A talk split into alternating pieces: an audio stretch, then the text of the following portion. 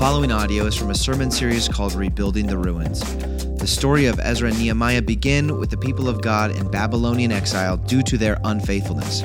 The God of heaven, who is faithful to his promises, then stirs up and empowers his people to walk anew in faithfulness and rebuild the ruins. For more information about Sacred City Moline, please visit scmoline.com.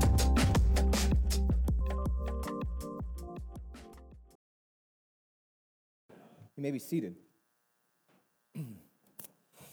Hey, good morning once again. Welcome to Sacred City Church. My name's Sam. I'm the pastor here.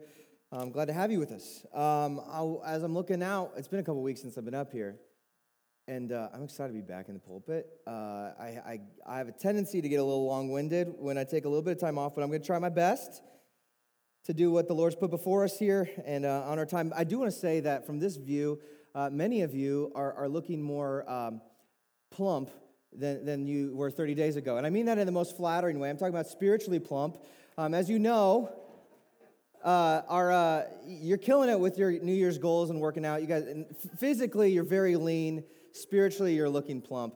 Uh, we set out this year with um, a mission to feast to flourish, ha- be people of the word, daily in our words, studying the words, meditating on the word, letting God's word form us and reform us according to the Word of God. And so we are on the brink of a new month. We're told every day we have a chapter a day set aside, a church wide Bible reading plan that we're making our way through. And uh, January is just a day from expiring. Um, and so we have for you bookmarks with the next month's uh, of scripture reading, the reading plan, still available up on the Dwell Bible app. You can find it there and keep working your way through that, but there are physical copies here. I know many of you have enjoyed actually opening up your physical Bibles every morning or every day whenever you get that chance to sit down and, and read God's Word. Um, now, I, I, do want to encourage you. Let, us take a next step here from going from, from spending like three to five minutes in the Word of God of reading that chapter to I want to invite you into 10 minutes a day of, of study and meditation. Um, we talked about this. We hosted a, a, Bible 101 class a couple weeks ago um, with some tools and, and, and, tips, just like best practices of how to make the most of our, our Bible reading time. Many of you were in the room for that. If you weren't able to make it for that, uh, there is a podcast uh, on Sacred City Vision Drip Podcast. You can find that Spotify uh, Apple Podcasts, um, that can help you kind of think through how do I make the most of this Bible time. I'd love to invite you into that. And, and we just go take that next step from, from reading a chapter to studying and meditating and reading our Bible uh, for growth. Um, I'm going to get right to it here this morning because um, we are in the book of Ezra. Uh, we, we are setting out this year, we're going to spend time in the book of Ezra and Nehemiah. We're beginning the first half of the year um, in Ezra. It's a, it's a, series that I've been excited for for, for well over a year um, because this book is an exciting book. Um, it's a compelling book. It's a book about building something magnificent. Um, and, and as, as epic as this book can be, and, and just sort of like you kind of get swept up into um, the novelty of it, there, there's actually an often overlooked component, a key ingredient of these stories through Ezra and Nehemiah that get overlooked quite frequently. And part of the story, the narrative, is this sort of rise and fall and rise and fall. There's this, there's this anticipation of promise, and they're on the brink of something epic, and some, God is on the move, and He's doing something very cool, and all of a sudden there's this letdown. There's some disappointment. There's, there's an anticlimax here, and we see it repeatedly throughout the books of Ezra and Nehemiah. It looks like it's going, trending up and to the right, and then boom, something drops. And today we kind of come across the first, um, first taste of anticlimax that we'll see. Things are looking promising as people are moving back to Jerusalem to rebuild the ruins. They've got momentum, they've got high hopes, and then we see some disappointment. Now, as time elapses in life, we become more and more familiar with this experience of, of this momentum, this trajectory, these high hopes, and then seems like the bottom falls out. I'm reminded, I think, as I was thinking about this, one of my first experiences with this um, was probably as a kid, I'm 10, 11 years old, about the age uh, around Christmas time, um, where you, you, you see all these advertisements on television for the coolest new toy, and it's doing stuff that's like divine, defying gravity. It's like, I don't know how physics works in this commercial, but that is a cool looking toy. The packaging is tight, and you get that cool toy that you've been hoping for, and it's like just a bunch of cheap plastic from China, right? It's not at all what, what you had hoped it, it would be. And that sort of thing kind of reemerges as we make our way through life. These unmet longings, these desires, maybe even for a good thing, and, and what actually materializes sometimes, not all the times, but sometimes kind of lets us down. Whether that's within our career, we had aspirations for this kind of a career, which would launch us into this kind of life, and, and then boom, you know, there was a turn somewhere in the road. With maybe our family, we had hoped maybe our marriages would be a little bit more desirable, more God honoring than what we hoped, or maybe our, our relationship with our parents, we had this desire for something more, and something gets left on the table, or even when it comes to spiritual growth or our church life. These hopes to be in this like joyful, blissful community, and then we face conflict or, or, or just a tough season, and we're left, wait, I thought this was supposed to be just like the Lord called us to this and up and to the right, and everything's going to be honky dory. We, we, we find points in our life where, where we experience this kind of letdown. Now, a, a crucial part of life, I would even say a crucial part of discipleship, is learning what to do with that. When those things come across our plate, when the Lord brings us into a season like this, how do we reckon with that kind of disappointment or with that kind of anticlimax? Now, that's eventually what we're going to get to this morning. And, and before we, are going to take kind of the scenic route to get there, because there are a lot of things that I want to highlight as we make our way through the, uh, the, the, the, tail end of the third chapter of Ezra. Um, and, and, before we dive into that, I want to invite you to join me in asking for God's help as we dig into this text. So please uh, pray for me as I pray for you. Father God, you are the God of history. You have been at work uh, through all time and space. You've been mindful of your people. You, you've called us as, as Christians um, to the work uh, uh, of your hands to, to see what it is you are doing and to take part in that. And, and part of the journey is, is experiencing letdown or experiencing things that we thought would be one way, and, and you have other things in mind. And so, with this, this sense of, of disappointment or maybe anticlimax in the back of our minds, God, we want to see what your will is for us in those things. And so, would you give us a perspective that sort of takes us out of that, um, this sort of narrow view that we have and lift us up into the heavens to see, uh, see history from, from your perspective, from, from this, this scope uh, uh, of, of all time and through all space of, of the wonderful work that you are doing, God, and how we get to be a part of that? I pray that um, in this as we take this, these detours through this, the word this morning, would you help us just open up our eyes and unstop our ears? Would it soften our hearts to receive what it is for us this morning, God? And would your word be to us a, a, a light unto our, our feet? Um, would, it, would it guide us? Would it provide this template, this vision for our lives as, as individuals, as family members, as part of the church family, as people of, of the, the Quad Cities? And help us to um, desire your will and to live into that, to your praise and to your uh, according to your glorious grace. We ask these things uh, in Jesus' name. Amen. As we preach through Ezra and Nehemiah, um, I, it's a unique genre of scripture. There's different types of genres of scripture. Maybe you're familiar with this idea. Um, there are some books that are, are epistles, so they're letters that are written typically very instructive of, hey, here's, here's how you ought to live in light of uh, the Gospel of Ephesians is a book like that that we just came out of not too long ago. Um, there are books that are, that are poetry, wisdom literature like the Psalms, um, Proverbs, wisdom literature, Job, wisdom literature. Um, but this kind of genre that we're in with Ezra and Nehemiah is a histor- historical narrative. It's a narrative that's grounded in history, real history, not this sort of detached world uh, uh, apart from ours, but a, a, a real place. That, we've seen this before already a real place with real people in a real time domain. And, and each chapter, one of the challenges of preaching through um, historical, historical narrative is that each chapter sort of builds on the next. So, in order to understand what's going on in chapter three, you have to understand what happened in chapter two and chapter one. And this is like Lego blocks that just keep on, on building here. And so, if you are just joining with us rather than just jumping in blindly, I'd like to bring you up to speed with what's been going on in the story here uh, through the book of Ezra. This book opens up with, Ezra, uh, with Israel, um, who God's people, God's chosen people that go way back to Abraham. Um, they, are, they were living in Jerusalem, the city of God.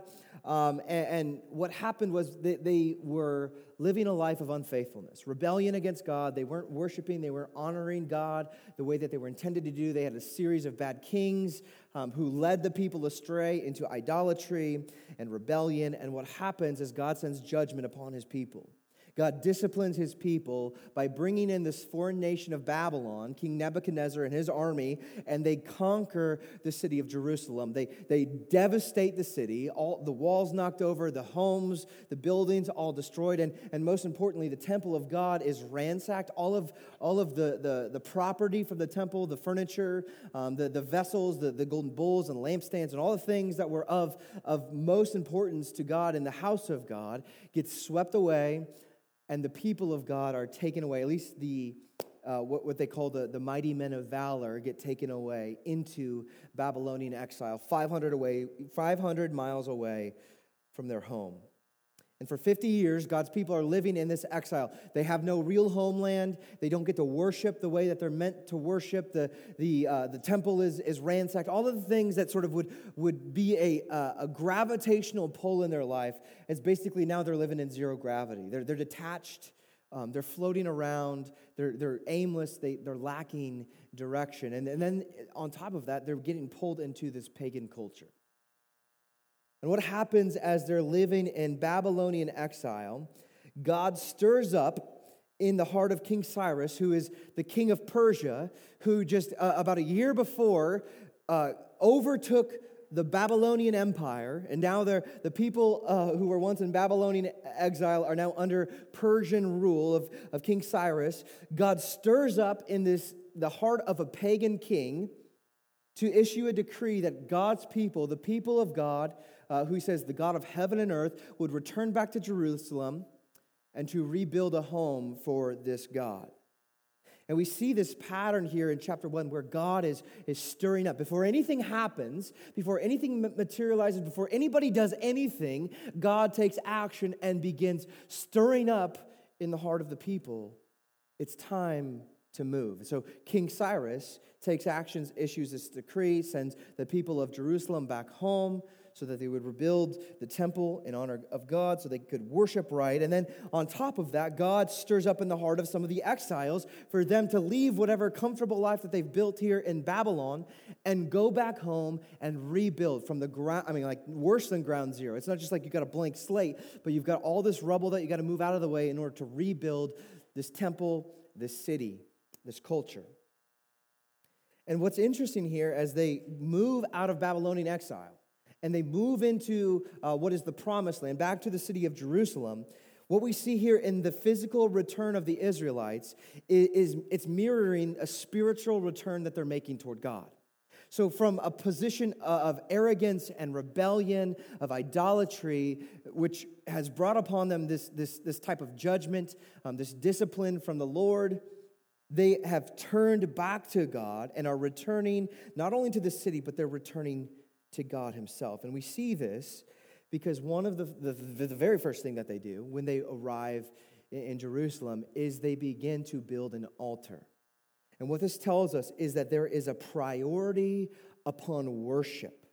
They come back in, and before building homes and, and doing this, you know, like taking care of themselves, they say, okay, we've got to get our hearts straight. And so they build this altar and they start offering these burnt sacrifices. And for a long stretch, I mean, it's a massive altar. And it's out in the open for a long stretch. There's just smoke continually rising up to the heavens. They're, they're offering these sacrifices to the Lord. Their, their worship has been reoriented rightly.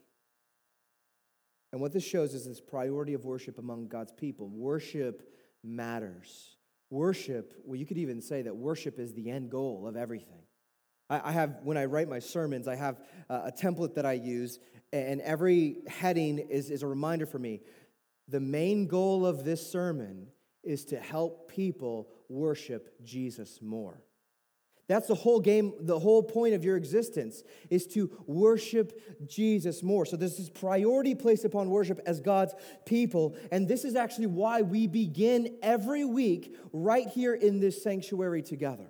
Sunday is the beginning, the first day of the week. We begin our week with worship. We're reorienting ourselves to the reality of God and His kindness toward us, understanding who He is and who we are and how He has been kind to us. And when we neglect God, it, it brings about hardship.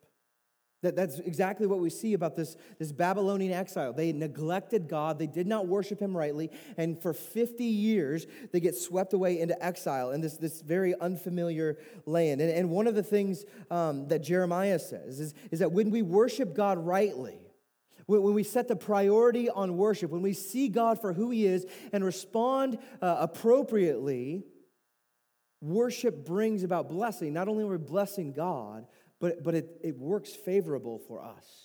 There, there's, um, I don't like to say it like this, but I'm going to have to. There's some sort of a kickback. There's a blessing that comes back to us as we worship. This is what Jeremiah says in, in, in chapter 4. He says, If you return, O Israel, declares the Lord, to me, you should return. If you remove your detestable things from my presence, and you do not waver, and if you swear as the Lord lives in truth, in justice, and in righteousness, then the nations shall bless themselves in him, and in him they shall glory. There's this, this thing that it's like a boomerang back. The praise goes out to God. We bless the name of the Lord, and we see this blessings. The nations shall bless themselves in him. We saw this last week. Pastor Rob highlighted this the, the blessing that comes back to us, or, or the payoff of worship. So we see this unification. The, the, the, people of Israel moved into Jerusalem as one man. They had a singular vision. They were there to worship God, to build the temple, to, to restore what was ruined. They, they see this blessing of atonement as the sacrifices are offered. They, they know that their sins are placed upon these animals and God washes them away. And then they see the blessing of covenant assurance that because of the sacrifices, they're reminded of their standing with God is secure. Now, this is wonderful. This is, this is a high moment. This is, this is like a, this would be a, if, if uh, the people of, of Israel had a highlight reel like on, on Instagram or something, this would be up there.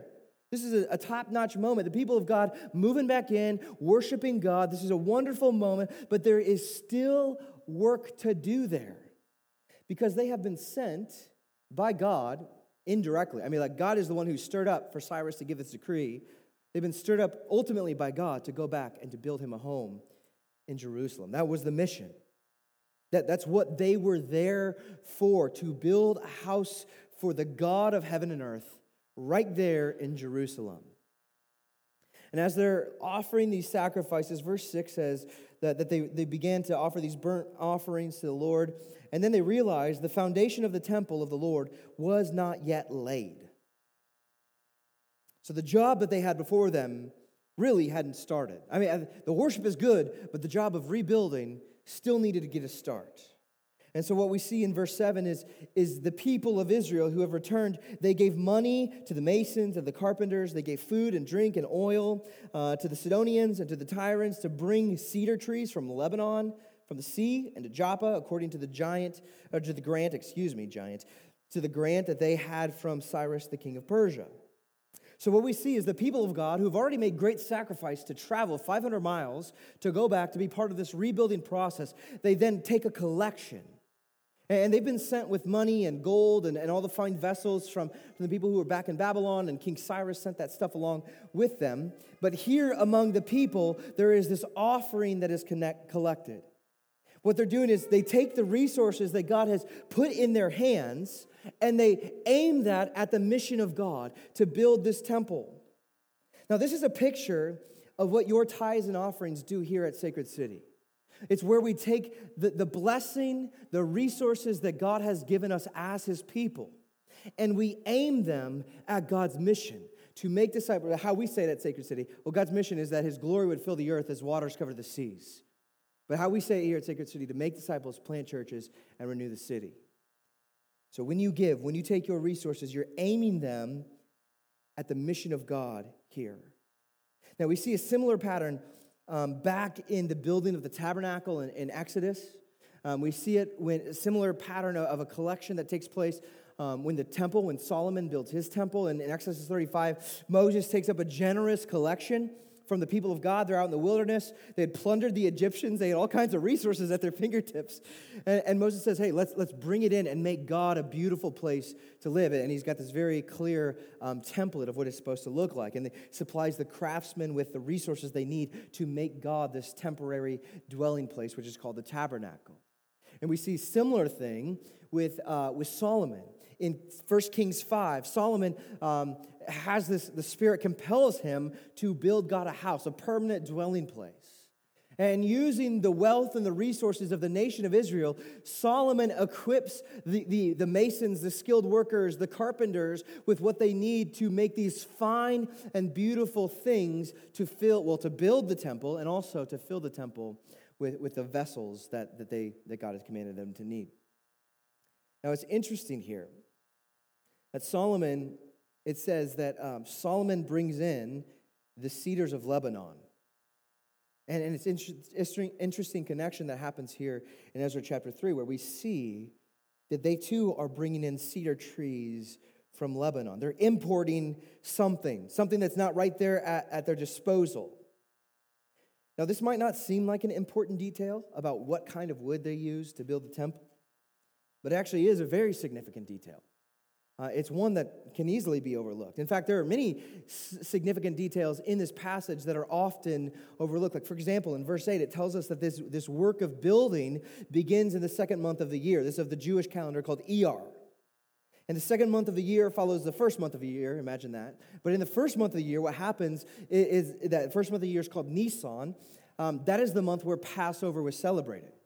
The people of Israel would celebrate what God had done to deliver them out of the, the grip of Pharaoh, the, the enslavement that they had in Egypt, and free them, bring them into this new land with the hopes of the promised land on the other side of the wilderness.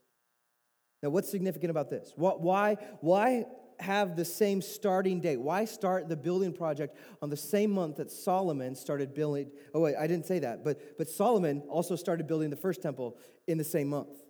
So, so there's parallels here. So, um, following the Passover, building the same month of Solomon. What's significant about that? First of all, it shows that God's people are story formed.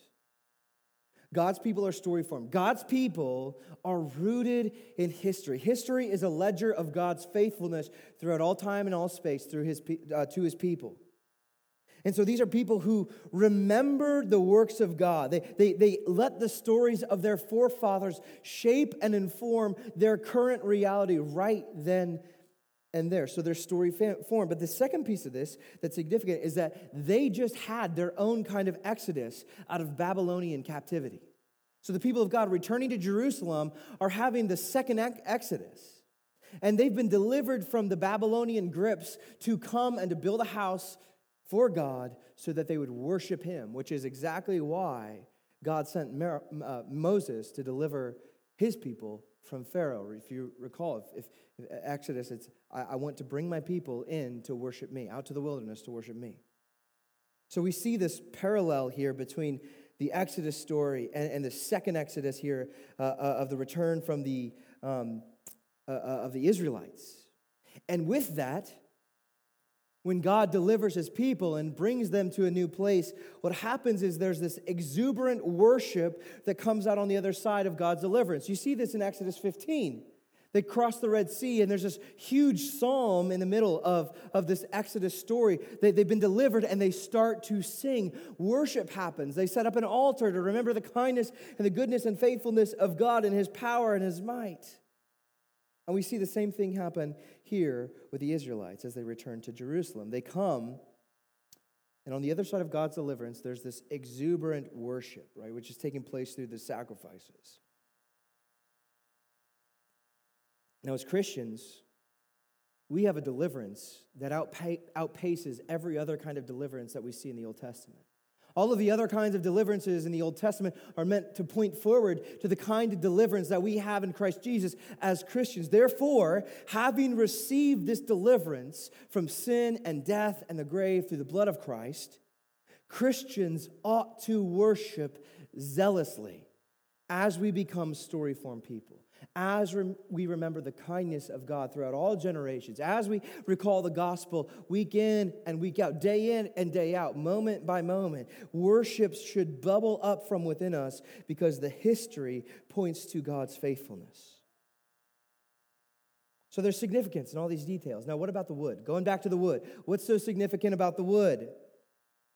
What difference does it make? Why not just say, listen, they were using these cheap warped two by fours from Menards, right? That's what, that's what they had at their fingertips, so that's what they use.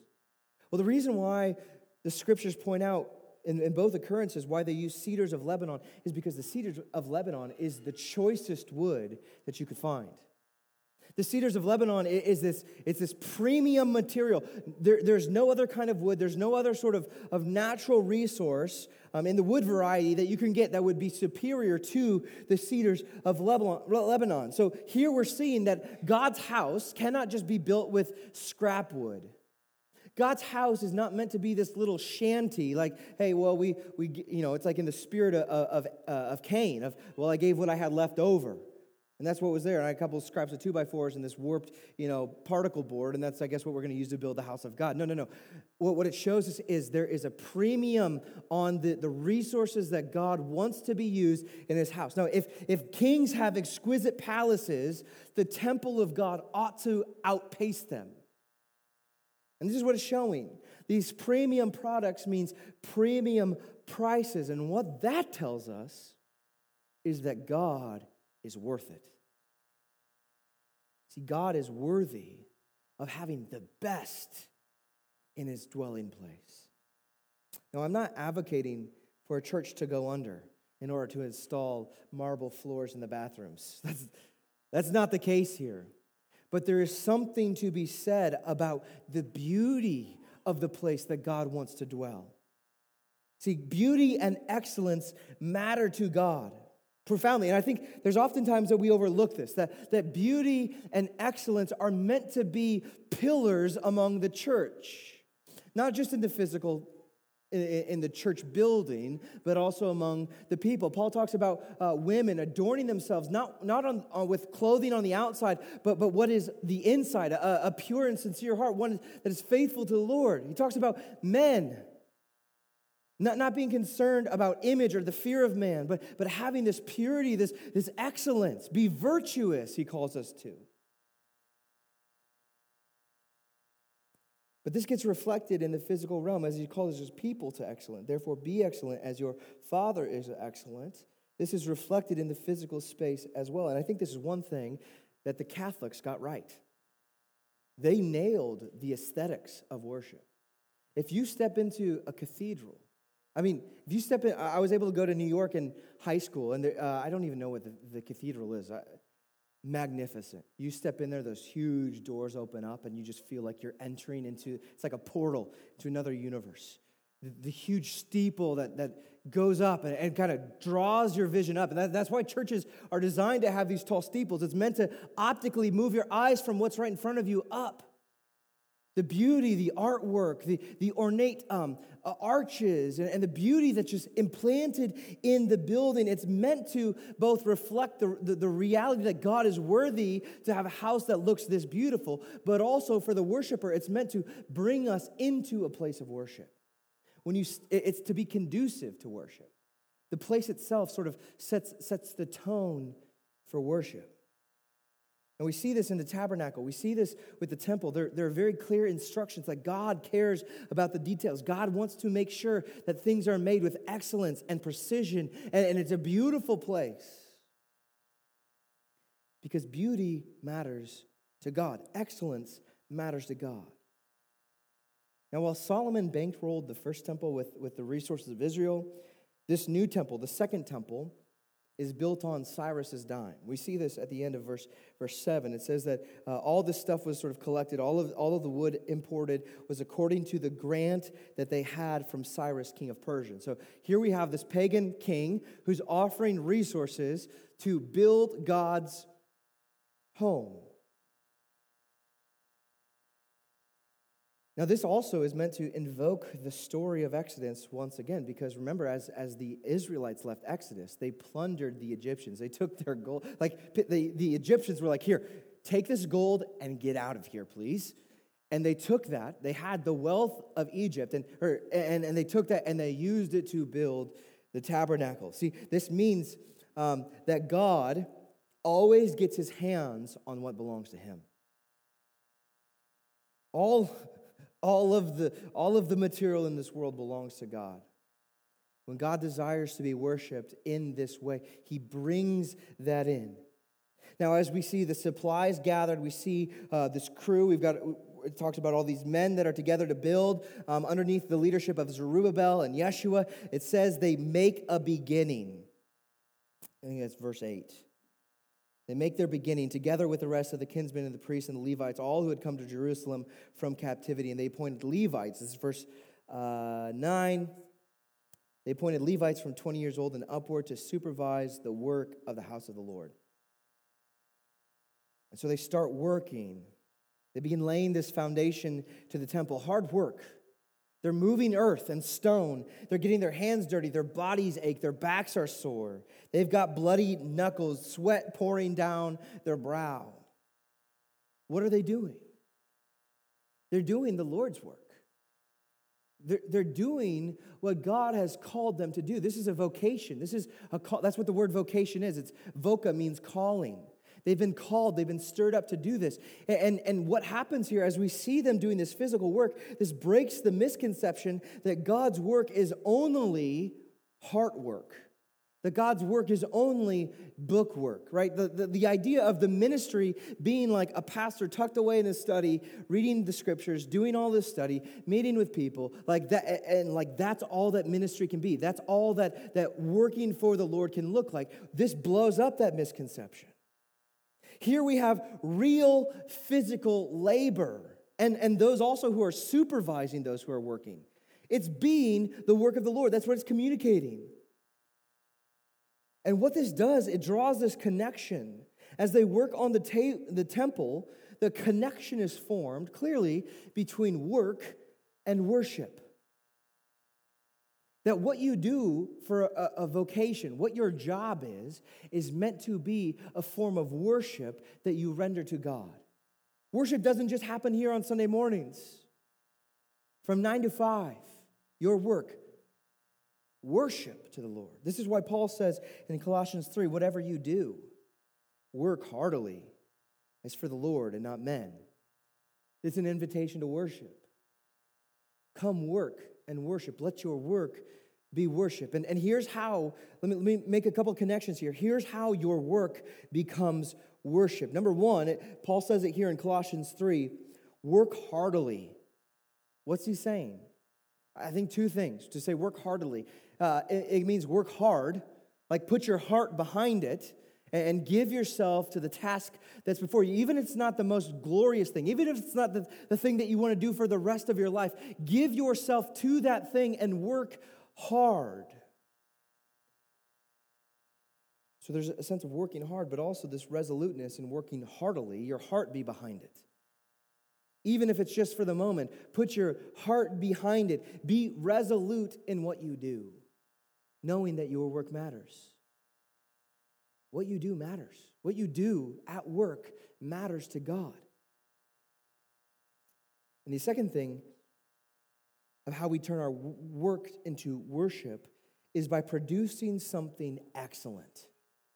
Right? Going back to the temple and how it was constructed. Do what you do with excellence. Produce excellent systems. Offer excellent service. Create excellent products. See, Christians ought to be the hardest working people in the city because our work is worship. It's not arbitrary, it's worship unto God. Christians ought to be the top producers in our city because we are setting out to honor God with the product or service or good that we offer to the people in our city in honor of God. See, what we do in our work is meant to be done unto the Lord. This is exactly what's happening. As they work, as they do this physical labor, as they supervise others building the temple, their work is worship. They are working unto the Lord. And as they lay the foundation, they, they get it all spread out we see this big worship service erupts here in verse 10. It says, "And when the builders laid the, the foundation of the temple, of the Lord, the, uh, uh, to, of the Lord, the priests in their vestments came forward with trumpets, and the Levites, the sons of Asaph, and with the cymbals, to praise the Lord according to the directions of David, king of Israel. And they sang responsively, praising and giving thanks to the Lord, the God, to, to the Lord God, for He is good. They're quoting, for He is good, for His steadfast love endures forever toward Israel. Now, when you hear this, you have to think about a parade. This is a parade. This is not some little, hey, we're gonna, we're gonna huddle up and sing kumbaya just at a very quiet campfire level. This is a parade. They're wearing the marching band uniforms, they're banging the cymbals, the trumpets are howling, everybody's singing. There's this responsive thing that's going on as they see the foundation of the temple has been laid.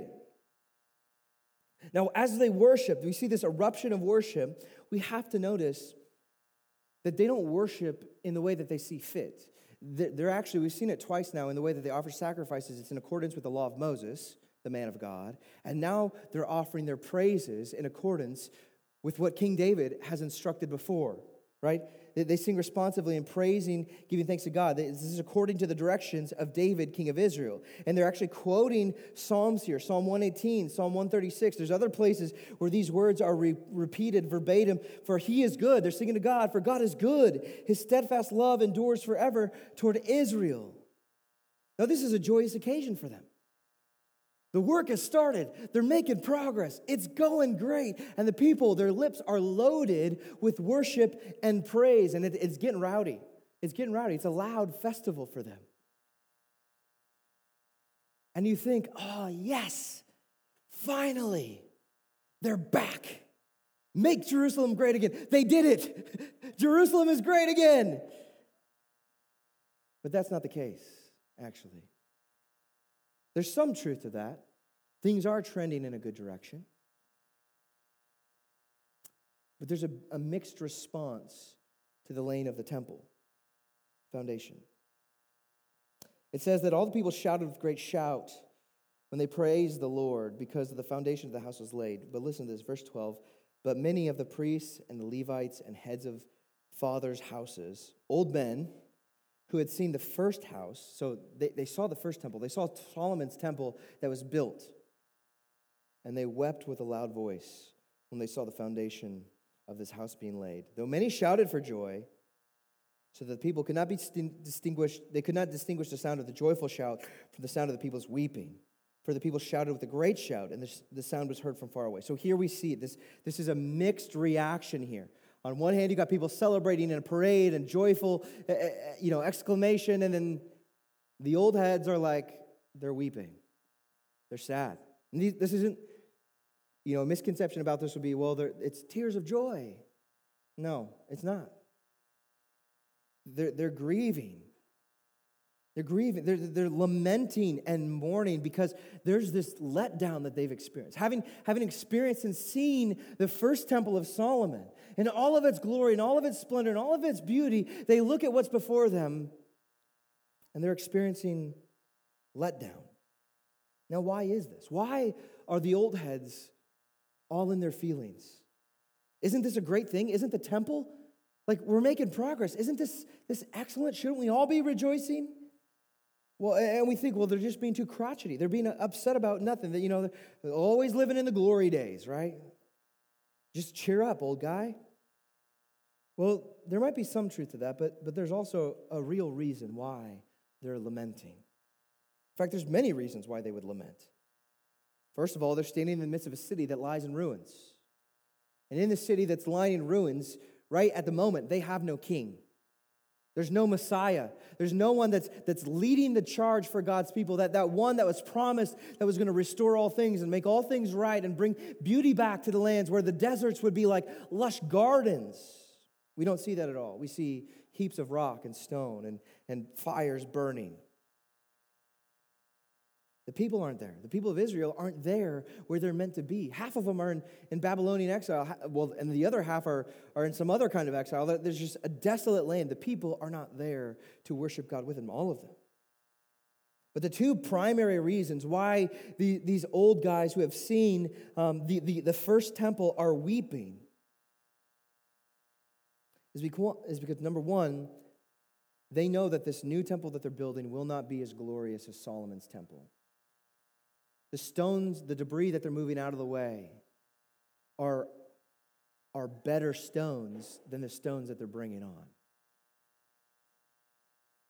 The ornateness, the, the resources that, that they had at their fingertips when Solomon built, they, they, they do have resources, but not to the same extent. There's not that priority. Solomon made it the, the one focus of the people of Israel to build this house for the Lord. And now Cyrus is saying, yeah, go do this. But so, so are a bunch of other nations that have their own pagan gods. And so he's doing the same thing with them. So they look at this and they're like, this, there's no way that this temple is going to um, be as glorious as Solomon's temple. And a big piece of that, understanding this, number two, is that the Ark of the Covenant is missing. The Ark of the Covenant was kept in the Holy of Holies, the most sacred of places, is the place that the Ark of the Covenant resembled the presence of God. When, when Solomon built the temple, the, the Holy of Holies, um, they, they, they, uh, they took the Ark of the Covenant that Moses had made and they put it in this spot. And, and on top of the Ark of the Covenant was the mercy seat where God would, would be. Like he, he would have a physical manifestation there. And how that got demonstrated or how that was, was expressed was that a pillar of cloud, it was the glory cloud, came down as the temple, as the Ark of the Covenant went into the temple. And there the people of knew that the presence of God was here in this place. And now these old guys are realizing, yes, we're, we're making great work here. We're laying the foundation of the temple, but the Ark of the Covenant is missing and still missing. Right? Contrary to those Indiana Jones films, it's not in a warehouse somewhere. Where is the Ark of the Covenant? Who knows? And so they weep, right? Because it's one thing to, what good is a house that nobody moves into? Right? That's what they're doing. What good is a house that God doesn't move into? And so they, they weep. And it really reflects what Moses says in Exodus 33 when he's talking about going uh, onto a new land. He says to God, Listen, if your presence doesn't go with us, I don't want to go. The reason why I'm here is because you're here with me. And so that same sense of lament of, man, is God here? Is he coming back? Is he with us? That's what's going on with these older folks here, the, the priests and the Levites, the heads of the households. Now, maybe this, this feeling of setback and disappointment is familiar to you. That you hope for this good and noble thing, and it never materialized. Or maybe it materialized, but not, it wasn't what you hoped it would be. It left you wanting, whether it's your marriage or your job or your family, your health, a friendship, your spiritual growth, something about that, it, it, whether it materialized to some degree or not, left you in a place where, wow, feels kind of like an anticlimax. This doesn't hit the spot like I thought it was going to. See, that's exactly what they were experiencing with the second temple. And what this tells us is the second temple was not able to satisfy God's people, it left them wanting. Now, when we experience this, there are basically two um, courses of actions that we can take when we, when we have these unmet expectations, when it feels like there's been anticlimax, when there's something that maybe is a setback. The first thing that we do, that we often just naturally drift into, is we get jaded. We get the sense of disappointment. Maybe we feel entitled to have that thing that, that should come back to us. We get disappointed, and, and that disappointment takes root, and it, it stirs up joylessness and bitterness and anger. And what happens is it slowly um, eats away at you. You sit and you pout, you shake your fist at God. God, why couldn't you give me this good thing that I wanted? Where are, even like that, where are you? Do you not care about me? Can you not see? Why aren't you coming? Like, why can't I have that thing? And if you let that go for an extended period of time, it's going to eat you up. It's going to be its own kind of slow death where it eats you from the inside out. The other option that we have is to let sadness run its course. Sure, we, we grieve when there are grieving worthy things to grieve over. But we let sadness run its course. And then in, in the rubble of uh, anticlimax or unmet expectations, we let ourselves be propelled into the future hope that awaits us. 1 Thessalonians 4:13 says that Christians don't grieve as those who have no hope. For Christians to sit and grieve and to wallow and to, to be stuck in, in what seems like a dismal place is not congruent with the hope that we've been called to in Christ Jesus. See, this, this grief is meant to lead us into hope, to mourn what is not, and be able to see the future where God has taken this thing that's meant to be a shadow that points forward to something even better. It's where we have this ability to, to sort of acknowledge that this thing, though it might have been a good thing, though it might have been a, an, an honorable and noble thing to hope for, this thing cannot satisfy me because it was not meant to satisfy me. In fact, it would be foolish of us to settle for that thing because God always has something that's so much better than what we thought. This is why C.S. Lewis says that if I find myself uh, if I find in myself desires which nothing in this world, world can satisfy, the only logical explanation is that I was made for another world. It's this realization of what, what's here in front of me. It's only an appetizer of, of what lies ahead. See, as Christians, we know that there's something greater, there's something superior on the horizon. The temple in Jerusalem was meant to be a shadow. And, and even that shadow that they were rebuilding right now, later on, not too far uh, down the road after this, King Herod will come by and, and sort of move all of what they were doing and kind of try to build his own better temple. And then that temple gets destroyed in 70 AD. See, the temple was meant to point forward to something better.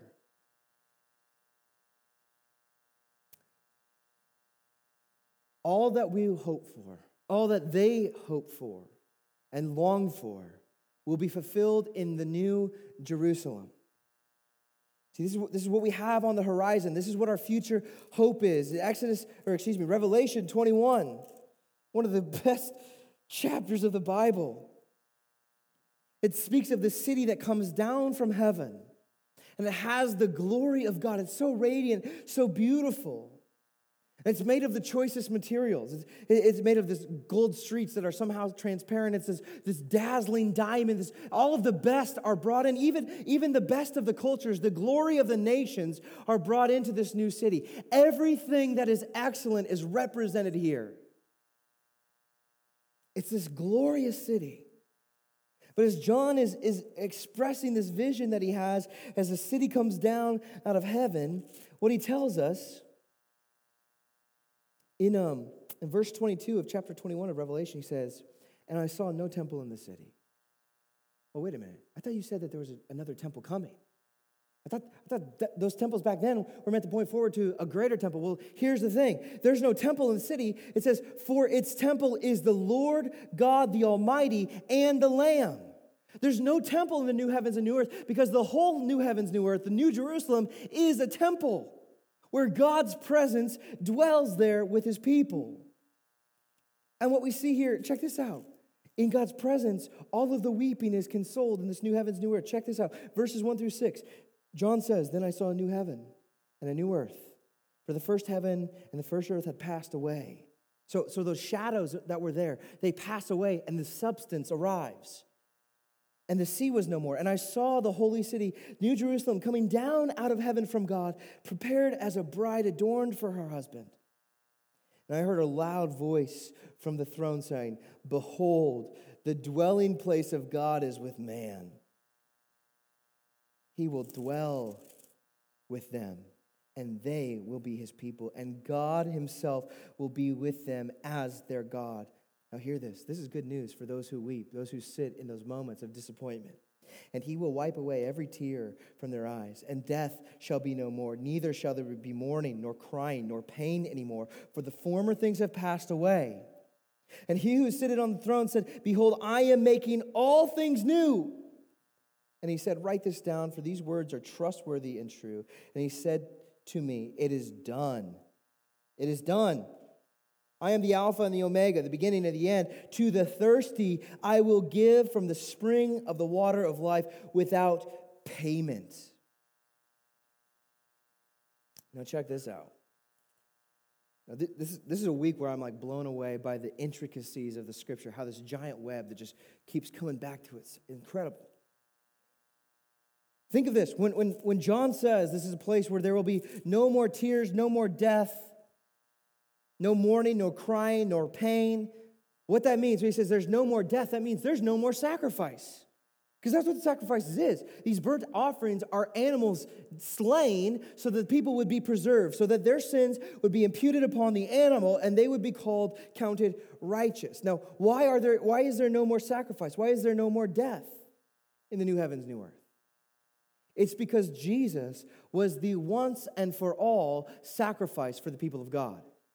In the new heavens, new earth, there's no reason to offer sacrifices because Jesus has already done it. He's paid the price. All of our sins have been placed upon him, just as we heard this morning in our confession, the absolution. He became sin who knew no sin, that we might become the righteousness of God.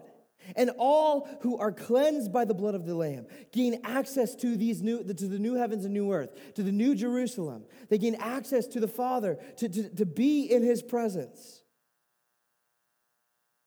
Now, this is our resurrection hope. This is what sustains, sustains us through the ups and downs of life. Because even here, when it comes back to, uh, to the thirsty, I will give from the spring of the water of life without payment, what this is pointing to is, is saying that your desires, what you crave, what you long for, here in the new heavens and new earth, here in Jesus Christ, will ultimately be satisfied once and for all. And it's not because you achieved it. He says it's without payment. It's because Jesus achieved this for you. This is our resurrection hope. This is what gives us the, the buoyancy of the gospel, gives us the ability that even when things don't feel right or maybe feel like an anticlimax, it gives us this ability to tether ourselves into the future. The, the reality that Jesus will come again and make all things new, set all things right once and for all that we will be with him. Now, as we look forward to that reality of being with God as his people, we, he'll be our God, we'll be his people. Right now, we have also received the Holy Spirit as a guarantee that this will come to fruition. It's not just this pipe dream that, well, fingers crossed, hopefully it comes around. God has already given us his presence in the Holy Spirit that when we become a Christian moves into our lives. Now, the interesting thing when Paul talks about the church being the temple of God, the house of God, it's these building bricks, the individual members that are brought together through the Spirit that holds us all together. And so, in the interim, until we reach the new heavens and new earth, God has made his dwelling place among the church here and now in and of his people. And this is not because of our doing. This is not because of the work of our own hands, but it's because of the work of Christ and what he has done. Now, if this is the case, church, if this is the case, where, where the Israelites in, in, in um, Ezra chapter 3 let out this loud shout right? If they're worshiping, they've got this big parade going, if they're shouting for joy, so much so that, that the joy sort of uh, the, the, the grumbling or the sadness, the grief that's there. If this is the case for them with a temple that really won't eventually satisfy them, how much more should it be true for us that we are unleashing our praises to the Lord? Because we have the gospel. See, we, we have the, real, uh, the, the revelation of God has been made known to us. So when we say, for he is good, we look to the cross and we know for certain that he is good. When we say, the steadfast of the Lord endures forever toward Israel and to all generations, we know that is for certain because God will not leave us or forsake us, that Jesus is with us until the end of the age, as he promises in the Great Commission. So this means, Christians, that our worship should be off the chain. It should get rowdy in here giving our worship and praises to the Lord. I mean, if you want to bring a drug, I'm waiting for you to bust out your trumpet one of these days and just blast from the back, right? Get some cymbals. I'm just kidding. Let's not do that. May, get up here and do it. We'll, we'll organize ourselves a little. But we should have this, this zeal in our worship because we have experienced an, an even greater deliverance from Lord Jesus Christ. And it's not just here on Sunday either. Let's, let's, let's tie this back into the work that we do throughout the week right? Our work should be hard and excellent work that gives praise to the God who is worthy, not working unto man, but unto the Lord. See, this is our contribution in advancing the kingdom of heaven here in, in the Quad Cities as it is in heaven. Like, I think that's why Jesus calls us to pray that way on earth as it is in heaven. And as we labor, it's not to gain the kingdom, but it's to acknowledge that Jesus has brought the kingdom once and for all and then incrementally inching us nearer and nearer to us. So, in this sense, we can say, like we sung earlier today, it's not yet, not, not an I, not, not um, yet not I, but Christ in me. It's the Spirit who's producing this worship in us. Now, as we do this, we build a church that is a preview, not, not just a building. I'm talking about a church family, a culture, a, society, a societal, uh, what I, a, a relational ecosystem of grace. We build that kind of a church that gives a preview to the rest of the world what is to come in the new heavens and new earth. And, and their lips, as parched as they are, start longing for the living water that Jesus offers. So, this is why we do what we do. This is why we want to renew our city. This is why we want to make disciples. This is why we want to realize that Jesus is here. He has not forsaken us, and He's going to bring us into the new heavens and new earth. And we have great hope in that. And as we live in that, we live in such a way that others might be drawn into the conspicuous, because that's what it was. It was, it was rowdy worship of Jesus. So that can people, people can see that God is worthy. He's worth it. He is the one who formed the heavens and the earth and everything therein. Only He is worthy of worship and praise. Father, we thank you for your grace to us. That we are not people that are, well, we're not itching to build a new temple here. Because we have found Christ, our, our real temple, whose body was destroyed and three days later was resurrected and brought up. And as Christ lives, the temple, the, the household of God is established among the church, God. And we ask that as, as you do that good work, would you bring us deeper uh, into the revelation of the gospel? Give us a buoyancy that as we face life's disappointments, that we can anchor ourselves in the future hope that is to come. To know that you are right now near to us. You're, you are present and we are longing for the day that that, that, that presence would not be mediated, that, that sort of this unrestrained presence of forever being um, before your face, coram deo. And so, would you anchor us in that hope and let that hope lead us through these present moments?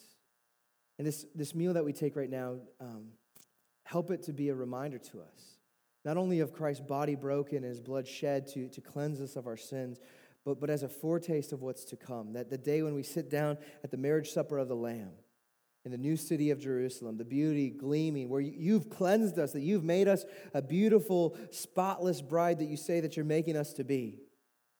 And we get to revel in that future and hope for that new day because you are making all things new. And it begins with us. Thank you, Jesus. We love you. In your name we pray.